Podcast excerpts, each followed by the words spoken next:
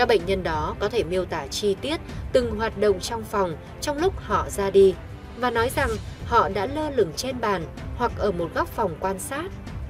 Trong một nghiên cứu năm 2008, 42% các bệnh nhân sống lại sau khi tim ngừng đập nói rằng họ ý thức được phần nào việc họ đang được cứu sống. Họ cảm thấy thời gian như đang trôi nhanh lên hoặc chậm lại. Họ còn cảm thấy thanh thản và trải qua những cảm giác thoát ly cơ thể.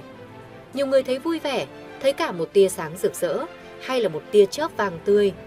Những điều này nghe có vẻ tốt, trừ việc một số bệnh nhân khác nói rằng họ cảm thấy sợ hãi và có cảm giác ngạt thở. Dù vậy, có một giả thuyết cho rằng ta có thể chuẩn bị cơ thể sẵn sàng cho cái chết.